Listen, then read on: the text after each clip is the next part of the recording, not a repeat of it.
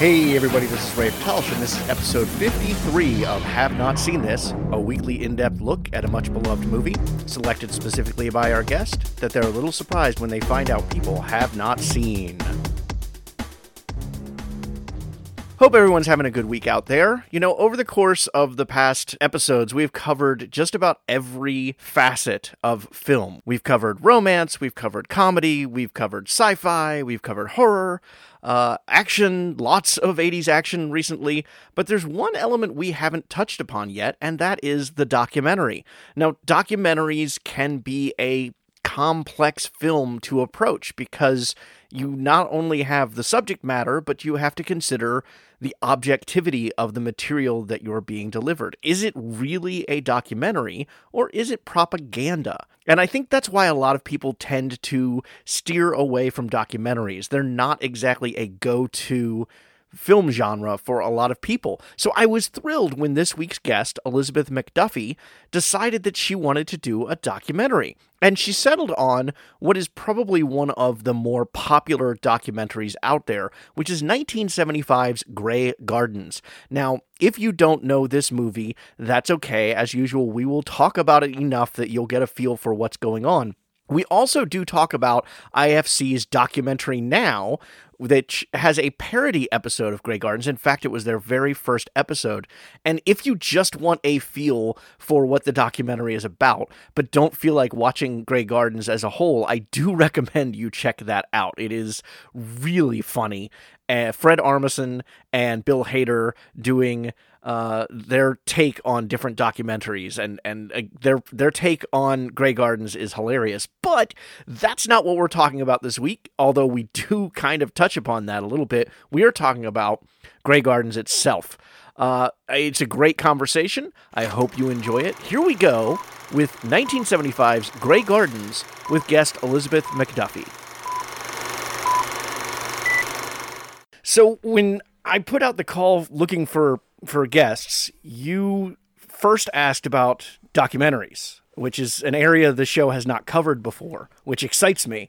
Um, me too. Before you settled on a movie, you just asked about documentaries in general. Is that kind of your area of film love, or is that just an area of specific interest, or was it just trying to find something unique? Some of the above and none of the above. I, I love documentaries. I love film in general. I used to be quite a film buff actually, although um, more recently, since television has entered its golden age, I am a little bit uh, less so. But I think I just wanted to make sure that documentary was something that you would want to cover on your show because I hadn't seen any. So yeah, well, your your comment about television golden age is kind of an interesting one because I've realized more and more how I'm doing that exact same thing. I will watch television rather than a movie because so many shows are now, you know, 10 hour movies or 13 hour movies. Exactly. Exactly. And I, I think um, it's a lot easier to bring quality programming to people on the small screen than it is on the large screen just in terms of getting funding and getting your project made. Well, and t- television is a realm where traditionally the writer has more control over the end product. Right. And so what you see with television is a lot more of a true adaptation of what a writer intends, whereas with movies,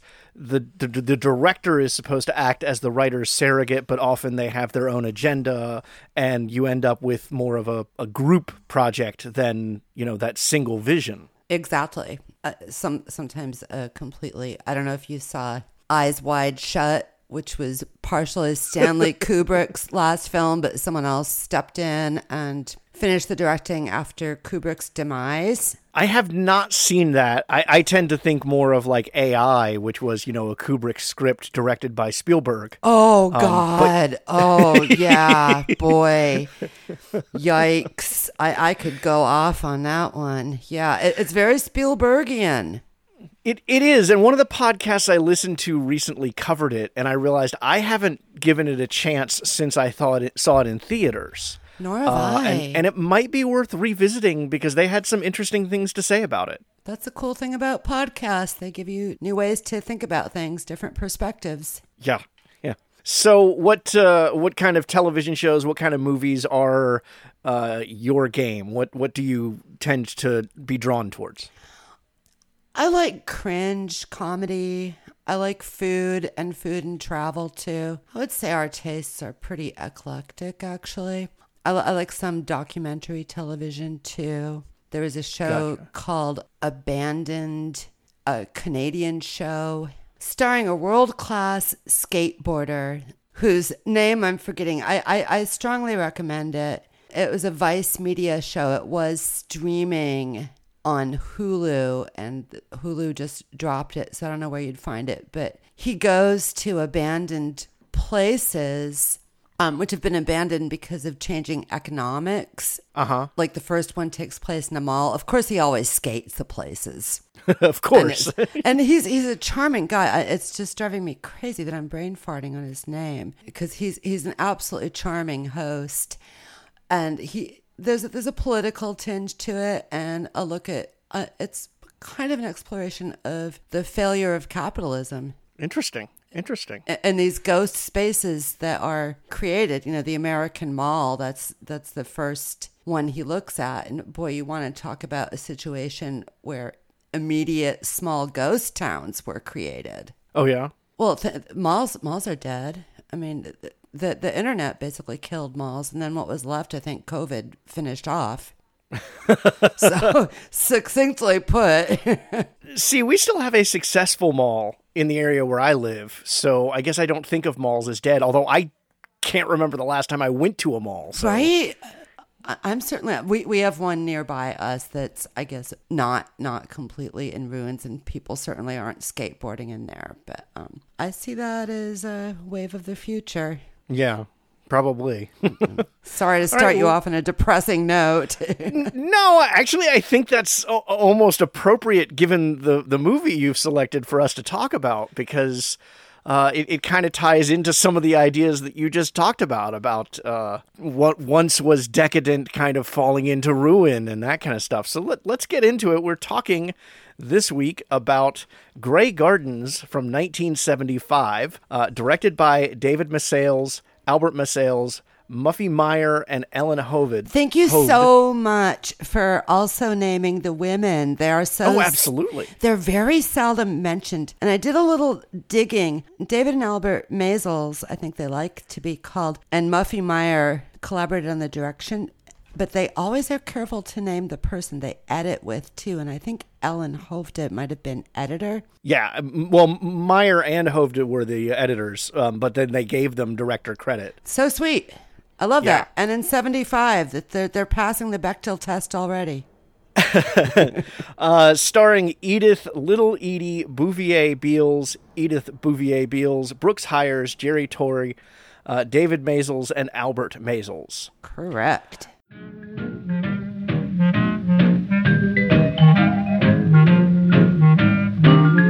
It's very difficult to keep the line between the past and the present. You know what I mean? It's awfully difficult. I suppose I won't get out of here till she dies or I die. Who is she? This is the worst one of my wedding pictures. The others look worse. And she looked like a girl that had everything. Was that a fashion show? I thought it was the cat's pajamas in that.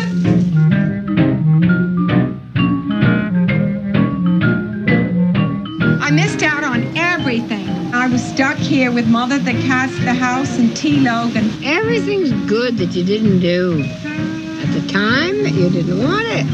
Cat's going to the bathroom, right in back of my portrait. God, isn't that awful? No, I'm glad he is. I'm glad somebody's doing something they want to do.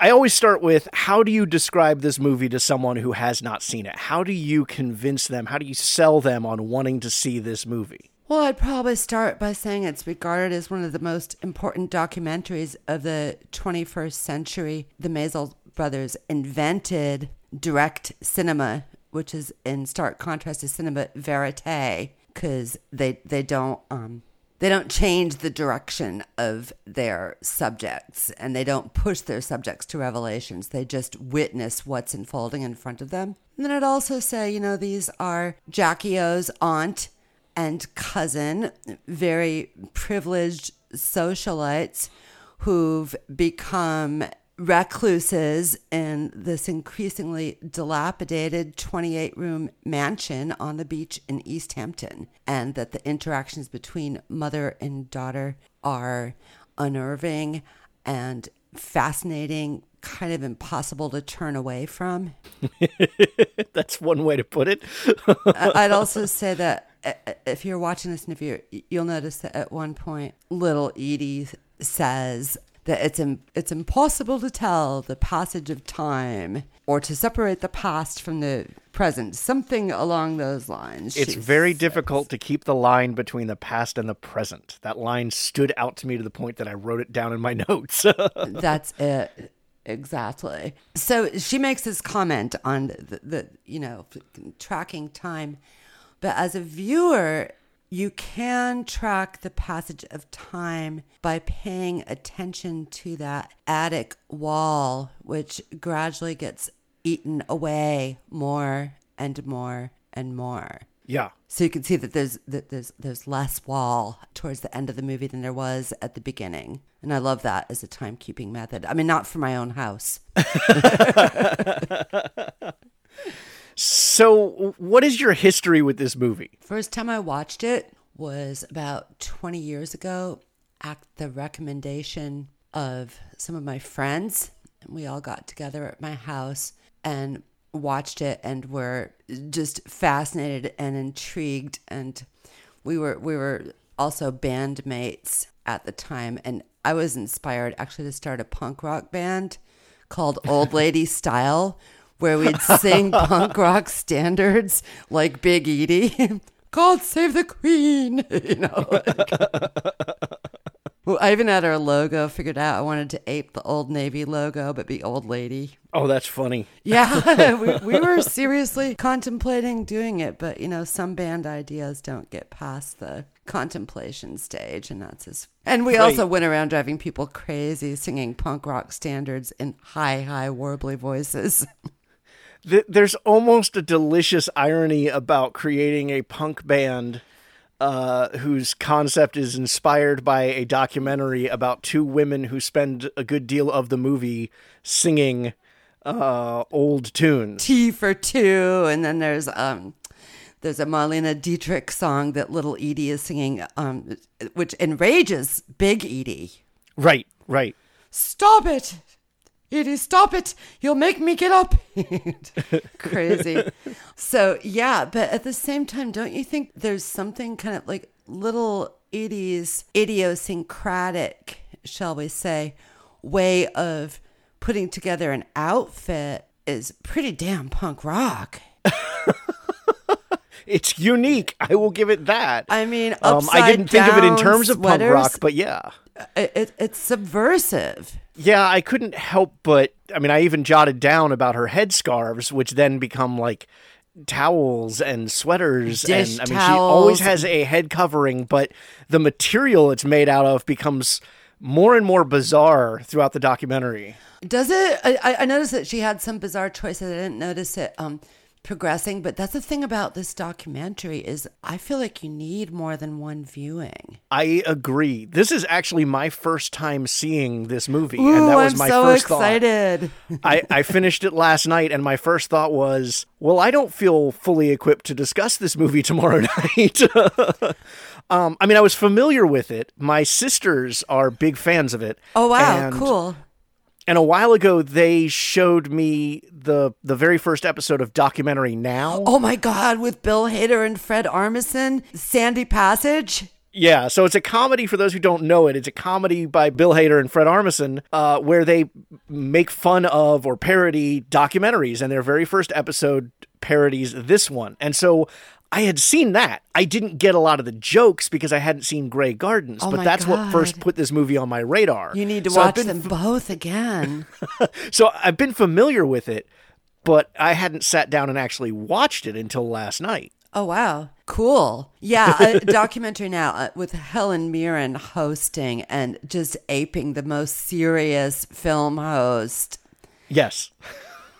Ever. And she always gives some absurd, like, you're now watching episode 374 of Documentary Now. Always just some extremely large number that has no relation to how many Right. episodes there are. So we, I think we binged on every available episode of that, or the ones that are available on Netflix. Love Right. that. And Bill Hader has sweatpants on his head. which seemed absolutely bizarre to me at the time, but now that I've seen the movie, I'm like, that's not that far removed from what little Edie would do. It's a revolutionary outfit. costume. She doesn't even say outfit. She calls it a A costume. costume, right? This is the perfect costume for the day. Another thing about Little Edie, I guess if I was this, if I were going to recommend it to a contemporary viewer, is anyone who's a fan of Schitt's Creek. I think Moira Rose's accent that, and she does, she goes in and out of accents. I think it owes a debt to this this particular transatlantic accent these ladies have. Yeah, it's a very unique. I mean, I wrote down, um, you know, New Englandish out uh, accent, but even that doesn't quite capture it's it. i think it's i think it's actually transatlantic and it's it's kind of that same sort of accent you hear in um, 1930s and 40s films too that everyone then had. Right. yeah. But i think it's it's not quite new england. It's definitely not bostonian. No, no. it's much posher. And that it, it, and it almost kind of going with that what you're talking about moira's accent coming and going is one of the points of this film that I, I, I again i feel like i need subsequent viewings to really pay attention to but the amount of performing for the camera that especially little edie does. Oh my gosh. Oh the military dance. Yes which i love because i'm in virginia and it's referencing virginia military academy institute so which is not How that far away perfect. from me so. Very apropos. Yeah. You've got access to lots of those teeny tiny flags then for when you're feeling inspired to choreograph your own military dance. Yeah, I'll pass on that. Yeah, I don't blame you. I'm not feeling inspired to do that either. I don't know. I, I, there's something gripping and hypnotic about this documentary, and it's sort of an exercise in stasis because it seems like nothing happens, but paradoxically, also everything happens. You want to expand on that? Because I did walk away feeling like there wasn't a whole lot that happened in this. Well, that that's the whole thing about direct cinema too. Is they're not trying to force you know a narrative arc or a denouement or anything on on just the reality that's unfolding. Right. But my my quandary with that, um, because I did do some researching on direct cinema, um, my my quandary with that is it's specifically, you know, the the filmmakers desiring to capture reality, and yet if little Edie is performing for the camera, then what they're capturing is not real. It's not reality. Yeah. Um. There's an interview actually with Albert Maysles.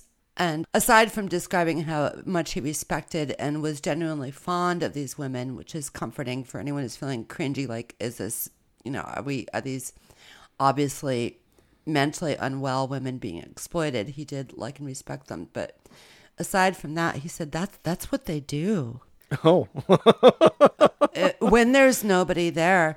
But if you think about it, they're living in roughly three rooms, I think, of this 28 room mansion. And, you know, we're seeing them at the tail end of the summer, it looks like. Yeah, because there's a reference about hating hating that winter's coming. Even Oh my gosh, can you imagine?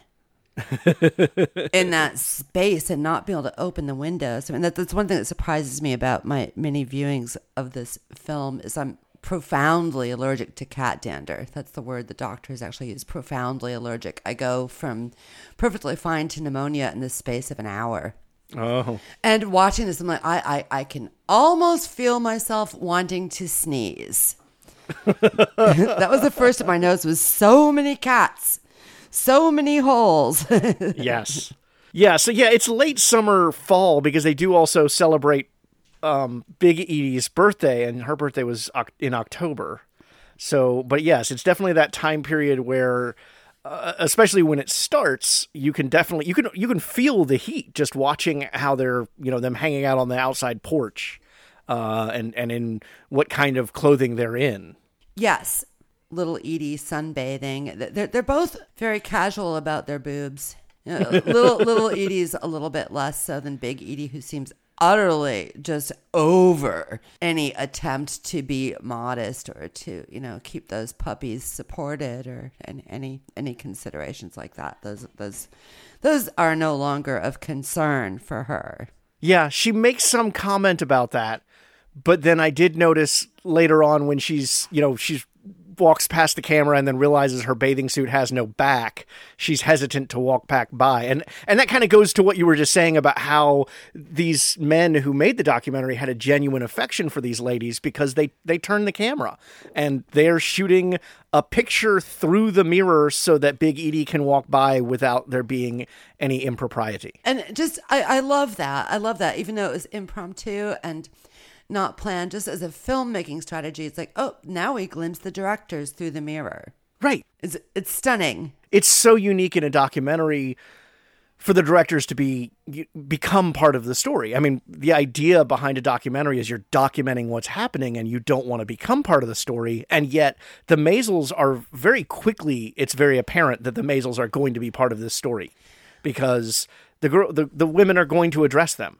throughout the whole movie. Well, little Edie's sweet on David Maysles. I think that's made abundantly clear. I was going to ask you if you thought she was flirting with him. She, I, I think she flirts with everybody in general. I think that's just one of her modes is flirtatious. And uh, see, that's one of the when I said nothing happens because we are just with these people that keep repeating the same argument that you know they've been having for 30 years. And th- there is a lot of stasis. There's also a lot of drama just in the interactions and you know with the directors and with jerry and with little edie's surreptitious whispers Right. to the camera like even at the very beginning mother wanted me to wear a kimono so we had a dreadful fight which explaining her um her revolutionary costume Yes, with the uh, the pants, the shorts on, and then the stockings over them, and then the skirt on top of that.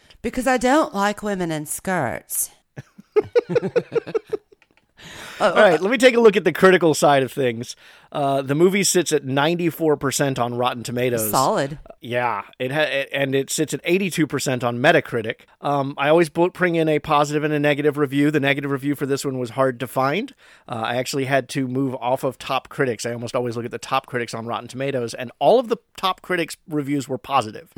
So for the positive review, as I usually try to do, I did bring in Roger Ebert, uh, and he wrote. It is here that the film has its fascinating, mysterious center. We gradually realize that these two women are absolutely dependent on one another, that they form a composite personality, or, as the Maysles put it, a closed system. Edie never married. She brought a few boys home, but her mother didn't like them, so that's one thing to fight about. That was just after the fall of France, Edie says at one time, dating a memory. Mm-hmm. France fell, her mother says, but Edie didn't.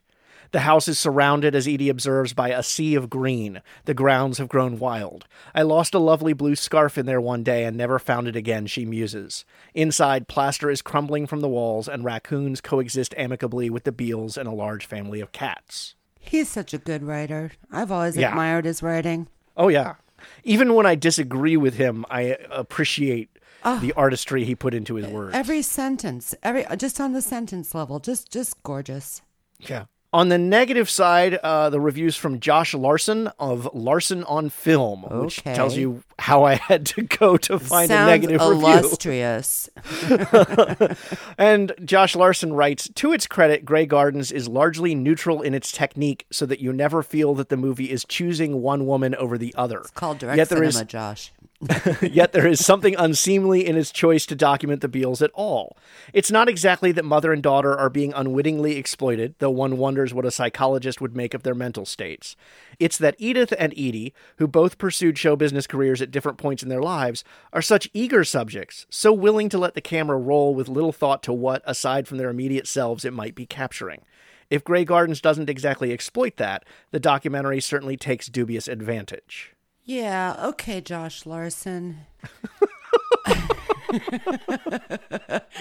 I mean, first of all, there's there's Albert Maysles' interview, but there's there's also the fact that that when the film screened, um, sadly, Big Edie died two years after the completion of the film. But um, Little Edie went to the premiere. Oh, did she? And she did. And she was asked how she liked it. And she absolutely loved it. I think that's actually a verbatim quote. And they asked if there's anything she would change. And she said they could just have included more singing and dancing. But otherwise, she absolutely loved it. I, I, I have to ask uh, do you know what she wore to the premiere? Yes. I haven't seen pictures, but I've heard it described. She wore an old red dress of Big Edie's and backwards. Uh, I okay, I I heard about that dress. I didn't realize that was to the premiere. Yeah, she wore it, and the zipper was in the front instead of in the back where it was supposed to be. She's always just got to do something revolutionary with her costume. Yeah. She's a character. Well, the, the the reason I brought in the Larsen review was because uh, uh, you know the, that idea. First of all, I disagree with him about them being exploited. Uh, I, I, agree. I think the Maysles show deep affection for their their subject matter, and as I said, that that moment when they turn the camera on themselves mm-hmm. rather than potentially exploit uh, Edith. I, I, think that says a ton about the, their approach to telling this story. But I did want to bring up the idea of the performance, which we had already talked about. So that's that's why I threw it in there. But uh, you're saying that that's kind of who they were, even when the cameras weren't rolling. So maybe it is capturing truth. Apparently, and uh, you know, if you think about it, in in the winter, I don't know if they had working heat. I suspect they didn't. I wouldn't think so. So there's no evidence of a TV. There is no TV, and there's radio. You know, you catch them listening to Norman Vincent Peale. Yeah, do you can you explain that one to me because I didn't get a chance to research that, but they they listened to him and then he's at Edith's birthday party. Was that Norman Vincent Peale? Wasn't that the older gentleman? I don't think so. I thought it was, but really? okay, we're we're check. both gonna go do research. oh wow! I, no, it's just the voice. I thought that was him at the birthday party. No, he's not. he's pretty famous. Um, as it happens, my, my maternal grandmother was a big fan of his. If you listen to his platitudes, think, really think, try, really try, do, really do. Like, what does that even mean? Right. It's but they're so enamored by platitudes. This. And I mean, obviously, it's important for Edith to listen to this because she has it on her radio, and little Edie pulls out a second radio to help tune into it, I guess, in case the first radio dies. Or, I mean, I never understood why she pulled out a second radio. I don't but know. It, it seemed such a pivotal part of the movie that they wanted to listen to this. They were getting stereo with two radios, maybe. That's. and, and, and, yet, my reaction to it was exactly what you said, which is it, it's really empty platitudes. Uh, very much so. Uh, uh, he had a book that was a, a huge bestseller called the, the Power of Positive Thinking. And um, he was a Presbyterian, I think, minister, pundit with a radio show. Uh, fun, lesser known fact about him his parish is the same one that Donald Trump's parents and that family grew up going to. We won't go down that rabbit hole. no, uh, I'm just going to drop that fun fact and then I'm going to walk away from it like it's a bag of hot hammers. That's what I'll do with that.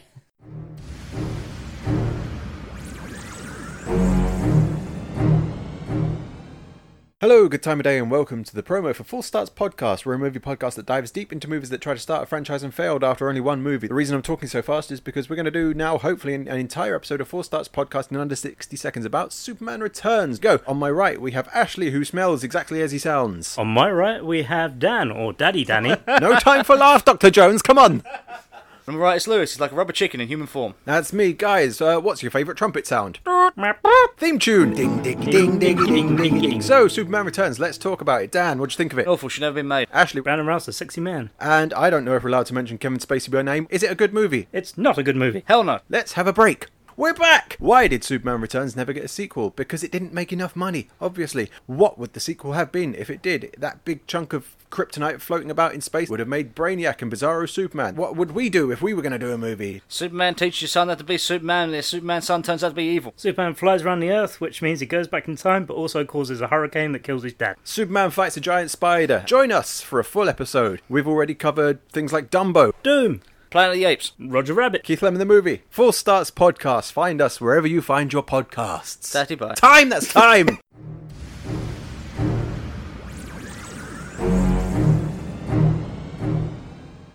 I'm I'm looking at the background of the movie because you need a little bit of context. They do give you a, a, a little bit of context at the beginning. You know that this house was it wasn't set for being demolished, but they were being removed from it until Yes. Jackie Onassis stepped in and helped pay for repairs and, and, and taxes and you know whatever else it was that they owed. And the movie doesn't really capture that other than showing some magazine articles or newspaper articles Right, the clippings at the beginning. but we're in the aftermath of that event happening. So I knew that. But Edith talks about her family when we're seeing all these pictures of her when she was younger. Um, Oh, so beautiful. right. And, and that actually is kind of what you were talking about before we even started ta- talking about the movie, you know, about going to these dead spaces, you know, dead shopping malls. And, and to me, that was part of this movie was the beauty of the past in stark contrast to the the squalor that they're living in in the present. Big Edith's bed. Oh, Oh my my God. God. That, that, the, that, that mattress. And, you know, aren't you so glad that Smellorama has never been inve- invented? oh yeah, because the one cat's s- constantly going behind her portrait using the potty, and it's not a litter box. It's just that's where he's going. and that cat's not peeing, I'm pretty No. certain. That cat's No. doing one. yeah, And I love her reaction to that because little Edie says, I know, isn't it awful? And big Edie says, Well, at least someone around here is doing what they want to do. And I, I just, I mean, talk about the see. This is this is the power of positive thinking, maybe taken a, a tad too far. So so getting back to my question, uh, so when they're when she's looking at those pictures and she's talking about her family, she had two sons, mm-hmm. But they're never referenced in the the present of the movie. No, apparently they tried to stay far away from it. Ah, so they're still alive, but just Well, n- not, nobody in this, nobody mentioned this film was alive in um 2020, but they were no. alive. I, I meant in 1975 Yeah. when it was filmed. yeah, th- they were alive, and all reports I've seen were that they were just really not wanting to be entrenched with them. I think one was um in finances, and the other one was in law, which sounds very much what like Father Phelan Beale. What an aristocratic name, by the way. but it sounds like what Phelan Beale would have been urging his offspring to do. and again, we get into you know irony. Those seemed like services that would have helped these women out, finances and law. Yeah. You know, I, I wonder if they were kind of thinking if we let things get decrepit enough and, and let it build up enough that they'll just they'll just get out.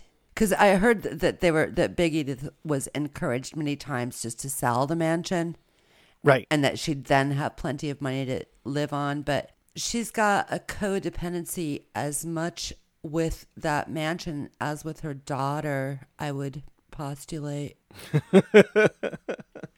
There's a relationship there. And I think the mansion also should be mentioned as a character, Oh yeah, sure. right? And and I hadn't thought of it expressing the passage of time in the way that you said, as far as like that wall, because that, that is like the first shot of the movie is the the hole that she saw the raccoons come through. It does grow. yes, I, I just I hadn't thought of it and again, only having seen it once. But I, you know, I thought of the outside as helping show the passage of time because you certainly see you know the dead tree limbs in the fall when she's talking about not you know hating the winter and not wanting to spend another winter there. Um, Must be awful. The mansion itself, even though we only see three or four rooms of the whole estate, the mansion itself is definitely a character. Yeah, in in all of its former grandeur and its now its destruction and its decrepitude, its growing decrepitude, and also it, its its transformation from a, a place for socialites and the, the truly upper crust into more of a raccoon habitat. Yeah.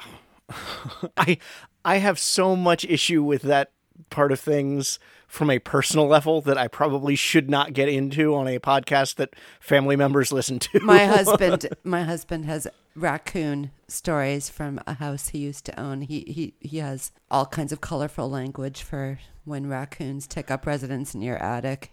Well, I will just say my my mother still lives in the home that we moved into when I was a teenager. Wow. And she has a an inordinate number of cats. Mm-mm. And over the past few years, you know, some of them are outside cats. How and many? Over the How past few many? years, last count was eleven or thirteen. Oh my god, I will never visit your mother. I, I haven't been back since I moved out. But feeding the outside cats has attracted raccoons. Of course, they like cat food. there's a part of this movie. Well, of course, she feeds them Wonder Bread and cat food when she goes up to the attic to feed them. But I'm watching this movie, going lots of cats, raccoons. Huh? This this doesn't connect with me at all. Uh, the first time I saw this documentary 20 years ago, that scene, I, I think I was lifting my chin off my lap. I was absolutely agape. I just couldn't even believe. And also, hadn't she, she, she just told her mother that she wasn't doing anything to attract the raccoons. well, she's not doing anything to attract them. She's just taking care of the ones that are there. I almost said it with a straight face. They're they're trash bandits. They they know how. They, they, they, those animals will be here after the apocalypse. Yeah. They they know how. So anyway, yeah, that that that that scene is is mind blowing, and I think that's the thing too. Like you you can watch this. Th- There's so many levels. Again, if we're gonna talk to the Grey Gardens Virgin about why you would want to enter into this, there's there's so many ways you can enter into it. Are you a fan of Tennessee Williams plays? Ooh, that's a good angle. Are you a fan of Streetcar Named Desire? Is Blanche Dubois an interesting character to you? Because there's a lot with Little Edie and Blanche Dubois where you can establish some pretty solid commonalities, I would say. Yeah. You know? Instead of I have always depended on the kindness of strangers, I've always depended on the kindness of mother. I guess. and uh, so there's there's that and then I'm always reminded of um Well, and if you want to if you want to play that, then you could almost go the opposite side with Tennessee Williams and say there's a lot of Amanda Wingfield mm-hmm, in mm-hmm. in Big Edith because she didn't let her daughter leave, you know, and and there's resentment from little Edie about how she's there and she never should have come back and she wants to get away and Edith is very passive aggressive about it. Well, then you can go, but we all know just from reading between the lines that no, she can't. Well, and, and Big Edith, um, you know, on that on that freedom. Well, you can't get it if you're being supported. Right. Would you know? uh, uh, It's a good point. If you're dependent, you can't be free. That's what you tell your kid when they want to do whatever they want. It's like, well, who pays the bills? Who's keeping the roof over your head? Yeah, that's right, me. So, Although in their case, neither of them are. So do, do you know how this actually the, the, how it began was through Lee Radziwill, um, Jackie O's sister. right. because she asked she wanted the Maysles, and the Maysles were a, a, a hot ticket because they'd just done um, "Gimme Shelter" of the disastrous Stones concert at Altamont, where a fan was killed by some Hell's Angels. Oh. Yeah. Oh, Gimme Shelter is amazing. But um and also a, a hard view. The the Maysles they, they do some hard views. This is one of their easier views, I think, actually, in their catalog. Interesting. Okay. But anyway, so they were a hot ticket because this they did give me shelter. I think it was sixty nine. So I think it was seventy one. Lee Radziwill reached out and she just wanted them to document because Grey Gardens was where she and Jackie spent their childhood summers. Right. And they had fond memories of this beautiful, beautiful mansion in the Hamptons, and she just wanted them to go and document that. And the Maysles got there, and they met Big and Little Edie, and they're like, "Well, wait a minute, we we we've got our documentary." but they they shot some they shot some film of them, and actually Lee Radziwill was pissed. I think she she took or destroyed the negatives, and they had to go back and start over. Yeah. So I mean that that's a that's a setback. I don't know how many directors come back from having their their at that time it would have been cans of film destroyed and like oh we're just gonna go back and start over again. Well, I mean, the the benefit is they had a willing subject in the Beales. Um, you know, it's I, I'm sure they didn't mind having them around for a couple more days to c- get more footage. No, I mean David is looking handsome in that blue sweater, and all I need is that man in my life. But um, yeah, and, and that's the other thing. Like when people talk about are, are these obviously that there's some codependence. I think little Edie on top of what's obviously um. Oh, did you know there's actually three theories as to her hair loss? Oh, I didn't know there was a single theory. I, I, I hadn't heard anything on that angle. Well, she's not wearing that that crap on her head for nothing. No, yeah, I mean, I, I, I, I made it as I said. I made a note about the head head coverings early on, and then there is one shot where what she's wearing covering her head is so thin. Yes, um, it's not tool scalp. thin, but it's yes, you could see her scalp, and I was like, oh, well, that explains all the head covering. So uh, I just didn't know why, but I, I didn't really question it. What are what are the theories about that? Well, and I'll say there's two I think don't stand up, and there's one I think is true. But the three theories are she lit her hair on fire, or she suffers from trichotillomania, you know, that, that disease where you pull your hair out, Okay, that, mental illness. that sounds a little more plausible than lighting herself on fire. I don't know why anyone, um, or she just suffers from alopecia. Yeah, that would make sense too. And if you see her at the beach, there, there's a scene where she's actually on the beach and she's getting ready to go for a swim, which looks lovely. Of all the things that don't look lovely in this film, that that actually does look lovely. That looks enviable. but um, she's not wearing any makeup, and you can see in that scene that she lacks both eyebrows and eyelashes. Oh, really? So I'm gonna go with alopecia. Yeah, that probably sounds the most plausible out of the three. Doesn't it? And also, um, sure, trichotillomania, pulling your hair out, but that doesn't usually extend to um, ripping your eyebrows or eyelashes out. Right? No, that's a little a little too dramatic. All of it's ow. But um, but anyway, I thought it was funny that there were three th- theories floating around about the hair loss. That is interesting. Yeah, it's pretty wild. So um, yeah, So you made the reference earlier to you know about the relationship between mother and daughter, and and kind of the relationship between mother and the house. the The relationship between the the mother and daughter is very complicated. extremely. it it almost as if as I said at the beginning, you know, you you get the feeling that that little Edith is performing for the camera, but there's also almost like n- she's not allowed to shine for the camera because mom was a singer, you know, and that that, that oh God, Tea for Two. there's almost like this jealousy anytime either one of them takes the spotlight. Yeah, it's it's um, it's like they're in constant competition. Yeah. And I, I think also that they've obviously been very reclusive and, and pretty isolated for, you know, 30 years. And Well, yeah.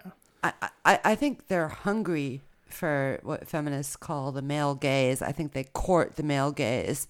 They want it and they want to be spotlighted in it. Well, they are really flirty with, uh, you know, the film crew, which are two men, and they also are very f- flirty with Jerry, the uh, the handyman. There's Who's not like 20 years old. right. Yes, I should say that. Yes, there. I didn't get a sense of attraction or flirtiness with the uh, the gardener that's introduced at the very beginning. But then again, you only see him at the very beginning, and uh, y- he doesn't really show back up. So there's no real sense of that. I mean, you're, you're you haven't really established a sense of what's going on in the movie to d- even see what's going on with that relationship yet. No, no. I, do you think he runs away? Do you think I he sees doubt the it. job? I, I I think they were going to give him like seventy five bucks or something, and it's it's a, it's a literal forest. I think he's just like, uh, f this. I mean, Jerry gets what twenty five dollars for two three days of trimming or something like that. Yeah, I mean it is 1975, 25 dollars, but still It can't be an easy job. no, but but Jerry seems like he's up to a lot of challenges including eating bedside corn. Hey, he chose to eat that. He said he was going to turn it away, but he couldn't decline it. He couldn't resist. yes. I could resist in so many thousands of ways. Yes. Well, and then I find it interesting that little Edie gets it in her head that he is courting her mom because he brought a washing machine. Yeah, he wants to marry her, and that's, that's a hell of a ring. Right. I've got a Maytag. Um, yeah, uh, but doesn't Big Edie seems to speculate that he is wanting to bone Little Edie? Or is there just that there's that tension put out there? Like you wonder if, because he's kind of he sits on Little Edie's bed and he's like, it's weird. I mean, she's 56 at the time this is made. right. You can still see that she was a beautiful woman. Yeah. Her face has some serious bones. Yes. Yeah, I mean, it's definitely, there are still remnants in her appearance. You know, you look at those younger pictures of her. Oh my God. And and there are definitely still remnants of that in the way she looks at her current age when the documentary was made. I mean, she actually looks good for 56. I mean, I, I don't think she was getting Botox or anything. No, I don't think so. I, I don't even know if they had it. So, I mean, and that's without eyebrows and without eyelashes that she's holding it together. Oh, Jerry, the marble fawn. Yeah, which when she when, Hawthorne. when she refers to the marble fawn is trying to court, she doesn't say that that's Jerry. She doesn't connect that. I had to look that up to see that connection between, uh, you know, who she was talking about because my original thought was it was the gardener because Jerry's so young. Right. No, they, they don't have a lot of boundaries about who they'll flirt with. You can be 20. It's okay. I, I think um, I need to check my facts. I'm pretty sure um, Jerry, uh, well, I am certain Jerry did go on to be a cab driver in New York. Yes. He was found and interviewed, and he wrote a book. Oh, I didn't know that part. Okay, And I believe he titled it The Marble Fawn. That's awesome. And he writes about his days at Grey Gardens. I've got to get my hands on that book. Yeah, he had disappeared pretty much entirely after the film was shot, and uh, they were looking for him. And Yes. he had just disappeared, and then one day they found him as a, a cab driver in New York. Yeah. Yeah. Well, it's a way to make a living. So I know there's a follow up film to this, The Beales of Grey Gardens, Yeah. It- which I don't know anything about, and you told me to steer clear of. Did I? I think I told you to steer clear of the HBO oh, okay, right. scripted film version. I didn't want you to like entirely steer clear of it forever, but I, I just I think watching the scripted version, which is starring Drew Barrymore as Little Edie and Jessica Lange as Big Edie, I, I think it would just um muddle your reflections on the documentary. Oh, I agree. I think I think it's a drink best taken straight up. Taken Yeah. neat. Take it neat. Yeah, no, I, I wouldn't have wanted to watch that without having seen this first. Um, I and, and frankly, it. after watching this, I'm not sure I want to see the the a, a dramatization of it. I watched it. Um, I'm still figuring out how I feel about it. Isn't it funny? I, I, I think both. I mean, Jessica Lange and Drew Barrymore are great actresses, and it won Golden Globes and it, it won a ton of awards. It gives you more backstory into their lives, and it, it manages to put a happy ending on it. Which I guess that's the thing I'm conflicted about is I don't know that this is a Sunday that deserves a cherry on top, so to Right. speak. You know, I just I don't know that capping this with a happy ending. It seems a little disingenuous. Well, because I don't think they got you know a Hollywood happy ending in their own lives. They got what is probably their own happy ending, Well, I mean, but Big Edie got got what she declared was the way she wanted things to go. She's like, the only way I'm leaving Grey Gardens is feet first, and that is indeed how she left after succumbing to pneumonia. Right. And then little Edie sold the place and moved to first Montreal to work on her French. so I guess she doesn't mind if it's kind of a French that isn't all that recognized if you go to France, but okay. Um, and then um, to Malibu where she had a cabaret act for um, a week. A week. Yeah, that's interesting. It's not a terribly long run. no, no, but I can I can't imagine I can't imagine her maintaining it for very long either. Yeah, she's she's become something of like a queer icon, I guess. Um, Yes. there was a, was it season five of RuPaul's Drag Race. One of them did Little Edie and snatched the prize. Yeah, I heard about that. I that's not a show that I I watch. No, I, I don't watch it regularly either, but um, I might I might just watch that episode right. just to see. And then there's a lot of um, fashion designers like Todd Oldham and um, John Galliano, who's brilliant but also anti-Semitic, and that should probably be pointed out about him. Yeah. Yeah, shame on him. They consider her a real a real design influence, an icon. Just I guess for the way she mixed textures and colors and patterns and innovative ways of putting garments on. It's definitely unique. I don't have that kind of time of a morning, frankly, just to be digging out all those safety pins and tying things and pinning things. I just seems complicated. All right, what have we not said about Grey Gardens that you wanted to touch upon before we move into the end credits here? Sure. Well, I, I think um just I kept like when I said nothing happens and everything happens. Is that starting to make more sense that actually a whole lot of things happen? Like that that birthday party where the kitchen is filthy, but they're they're trying to be cordial to their guests, so they just you know you can sit on paper, and that's a cordial. The, the, there's these um I guess it's a collection of small moments. Yeah, and I, I'm wondering if part of it is because I had not seen it before and because I've seen it so recently that maybe I just need more time to digest on it to fully get what you're saying about it. Yeah.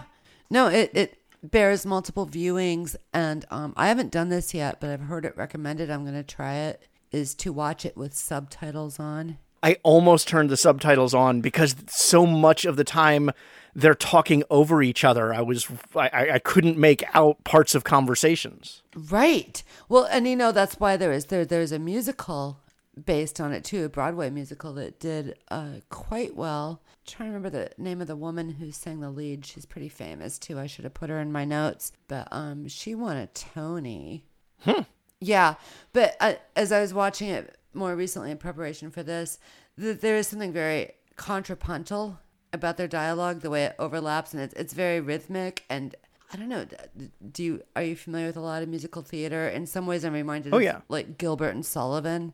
Well, it made me because it's not sung, because it's spoken. It made me think of Robert Altman films. Like Ooh, if if ooh, this wasn't a documentary, I would have said that this was a Robert Altman film because oh, of the way I love they talk. that. Yeah. Yeah. Oh my God, you just made me want to see Short Cuts again. All right, let's move into the end credits here. We got a couple of games before we're done. I love the games. First up, the algorithm says this is a list of movies that various algorithms say you will like because you like Grey Gardens. So this is kind of lightning round reaction. Do you like these movies? Do you not? Do you have you not seen them? That kind of thing. Okay. Sure. All right. First up is Salesman. Loved it. Now that is by the Maysles. It is by Uh. the Maysles. It's um it's very dismal and very sad and torturous and, and there may not be a sympathetic character. They're not characters of the real people that but you might dislike all of them, Right. but I would watch it. Okay. Harlan County, USA. Never watched it. Okay. Gimme Shelter. Have seen it. I don't like it as well as Salesman or Grey Gardens. okay. Um, Crumb. Loved it. That struck me as being up your alley for some reason before we even sat down to record. I'm actually friends with his um his former muse. She's married to a cartoonist friend of mine, Molly Bodie. awesome. she's got a lot of lots of she's um mixed race with freckles and lots of reddish curly hair and he's done her image a lot. Gotcha. All right. Iris. Loved it. Love Iris Apfel. Oh, that's who I want to be when I get old. that is like one of the few on this list that I have seen, and I love that one. Yeah. Oh, uh, how do you not adore her? She's just she is the definition of verve and Yes. life. All right. In the shadows of Grey Gardens. Not seen it. This is apparently about a séance where they attempt to commune with the spirits of uh, the spirit of Edie. Oh, that sounds fun and very silly. Yes. um, capturing the Friedmans. Yes. Um, watched it. Saw it. Saw it in a small um art house theater. Remember when you, you could go and do things like that in small block box theaters. Those Back when the we could go out, you mean? Yeah, yeah, those were the days. Um, dark, disturbing. Grey Gardens is happy and uplifting by comparison. oh, jeez. Well, there's there's no pedophilia, not to be spoiler alert, but there you go. Yeah, grown. All right. Moving on quickly. um, Bob Dylan, Don't Look Back. Want to see it? It's on my list. Haven't gotten around to it. Okay. Uh, the Queen of Versailles. Yes. Oh my God. That's a great like 90 minutes of pure Schadenfreude. I've heard that about that one. I haven't seen it yet, but yeah. All right. And lastly, Million Dollar American Princesses. Haven't seen. Wait, wait. Have I seen that million dollar? Based on the description, it is. Uh, I have on- seen that. It was on Netflix. It's on, it's from Smithsonian, and it's about the woman who inspired Downton Abbey. Yes, I have seen Okay. it. I have seen it. It, it. It's interesting. It's about how the British aristocracy got so many American chicas into it. Oh, interesting. It, it's also good for uh, if, if if Schadenfreude is a feeling you enjoy. Clearly, it's one I do. Um, it's good for that. All right, we always end with a pop quiz for multiple choice questions based on the movie that I suspect you're going to do really well on since you've already hit on most of these. Are you Film ready? buff as accused. No, that's good. That's good. All right, number one, the Beales of Grey Gardens were not the original intended targets of a documentary by the Maysles. Who was? A. Jackie Onassis. B. Jackie's sister, Lee Radziwill. C. Jackie's first husband, John F. Kennedy. Or D. Jackie's second husband, Aristotle Onassis. Lee Radziwill. Yep. All right. Number two, Radziwill helped with the finances to restore Grey Gardens to help avoid the Beales' eviction. She also funded the initial project that led to Grey Gardens. When the Maysles showed Radziwill the footage to convince her Grey Gardens was the better story to follow, how did she respond? A. She fully funded the new project anonymously. B. She fully funded the new project publicly. C, she partially funded the project in hopes they would pursue both stories, or D, she withdrew her funding and confiscated the existing footage. D. Yep. Yeah, I don't know if she destroyed it or not, but she took it away from them, as you mentioned earlier. Isn't she a sweetie? Yeah. Well, eh, on one hand, you can't you can't blame her. She's funding a documentary about her youth, And her And- family. and they tell her, "No, that's not the way we want to go." I can understand being a little jaded there. Yes, it's true. All right, number three. Edith Beales nicknamed their handyman Jerry the Marble Fawn, a nickname that is stated but not clearly explained in the documentary. What is the nickname a reference to? A. His love of hanging out in the wooded groves of the estate. B. His passion for sculpture. C. A statue Jerry helped clear out of Grey Gardens. Or D. A romance written by Nathaniel Hawthorne. D. Yep. Yeah, he did have a passion for sculpture. I mean, they didn't know it at the time, but that's what he was doing on the side when he was a taxi driver in New York. He was a sculptor. That's so cool. Yeah. All right, and lastly, uh, the film has had an unusual legacy for a documentary adapted into several different mediums. Which of the following is not an ad- adaptation of Grey Gardens? A. Grey Gardens, the Broadway musical. B. Grey Gardens, the rock opera. C. Grey Gardens, the feature film. Or D. Grey Gardens, the play. I would say the rock opera. That's correct. It I would love to been- see that. Well, apparently you want to write it too, based on what you said at the beginning. I, I actually think that it would be fun since so many things.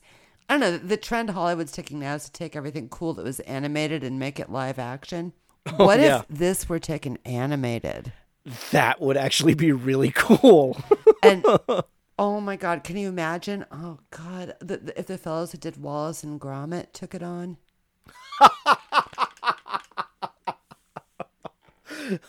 Wouldn't that be something to see?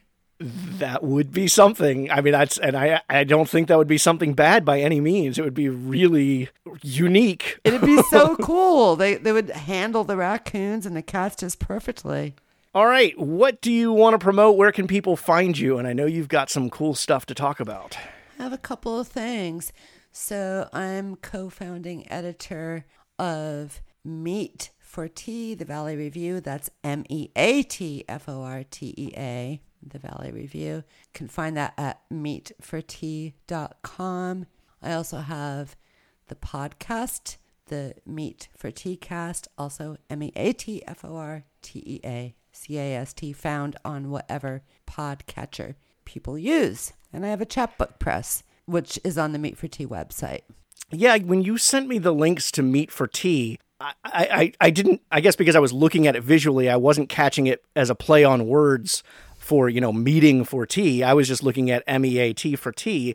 And I, I didn't know what the hell I was getting myself into. and when I started listening to it, I started to get. The, you want to talk about that title real quickly? I, I can. I think, no, that's right. It turned into a 404. There was a public television interview with me explaining the origins of the name on the press page, but those things go away. Um, so, and this will date me a little bit. Um, in the era of MySpace, a random fellow sent me a message trying to ask me out, saying he wanted to meet for tea. That is not where I thought this story was going to go. but it did. And he spelled it that way. And at the time, I was adjunct faculty in English. So, you know, uh uh-uh, uh, that's not going to get the date. Right. Egregious misspelling. I don't think so. but um, the way the words look together and the way they almost want to skew palindrome Yeah. appealed to me. So initially, it was an industrial rock band. I was on keys. And then um, one part of the band moved to Rhode Island, the other part moved to Brooklyn, and I was still in Western Mass. And when my colleague Alexander Wagman turned to me in the adjunct faculty office and said, "We should start a literary journal," I was like, "Oh, okay. I've got I've got a cool name." and it, it started off as Meet for Tea, the Northampton Review, and then I moved out of that little town into well, actually, Northampton's home of Smith College. It's not that little, but I moved to Easthampton and decided it should be the Valley Review, and it's stuck, and that's my now almost. It's it's 14 years old. It'll be 15 this coming March, Awesome. and and physical print, not not an online only journal. Right. Right. Well, awesome. Well, I hope people check it out. It I hope they do pl- too. I'm It has been a pleasure having you on here to so talk our first documentary. fun, so fun. And again, a movie I hadn't seen, and now I'm really glad I had. So thank you. I'm so glad. Thank you for having me on. This was a blast. So that does it for this week, but you can keep the conversation going throughout the week on social media. Share your thoughts about Grey Gardens, or maybe tell me about a movie you'd like to come on the show and talk about. You can find me at Talnhess on Twitter and Letterboxd, that's T A L N H E S S, or the show at Have Not Seen This on Twitter. On Facebook, we're at Have Not Seen This Podcast, or you can email me at have not seen this at gmail.com. And of course, don't forget to subscribe to the show so you don't miss any of our upcoming episodes, including next week's episode. Statistically, Sandford is the safest village in the country. Now, this big city cop. You ever fired two guns whilst jumping through the air? No, You ever fired one gun whilst jumping through the air? no. Must learn Is it true that there is a place in a man's head that if you shoot it, it will blow up? how to think small. This podcast is available through all major podcast sources. Positive ratings and reviews are always welcome, as is just sharing the podcast with a friend and spreading the love. And if you like World of Warcraft or other Blizzard Entertainment games, be sure to check out my other podcast, Citizens of Azeroth, a World of Warcraft podcast, also available through all major podcast sources. Special thanks to Chris Talent for our wonderful theme song, and thanks to Elizabeth MacDuffie for providing this week's conversation. Until next week, I'm Rafe Telsch, and this has been Have Not Seen This. Be kind to each other.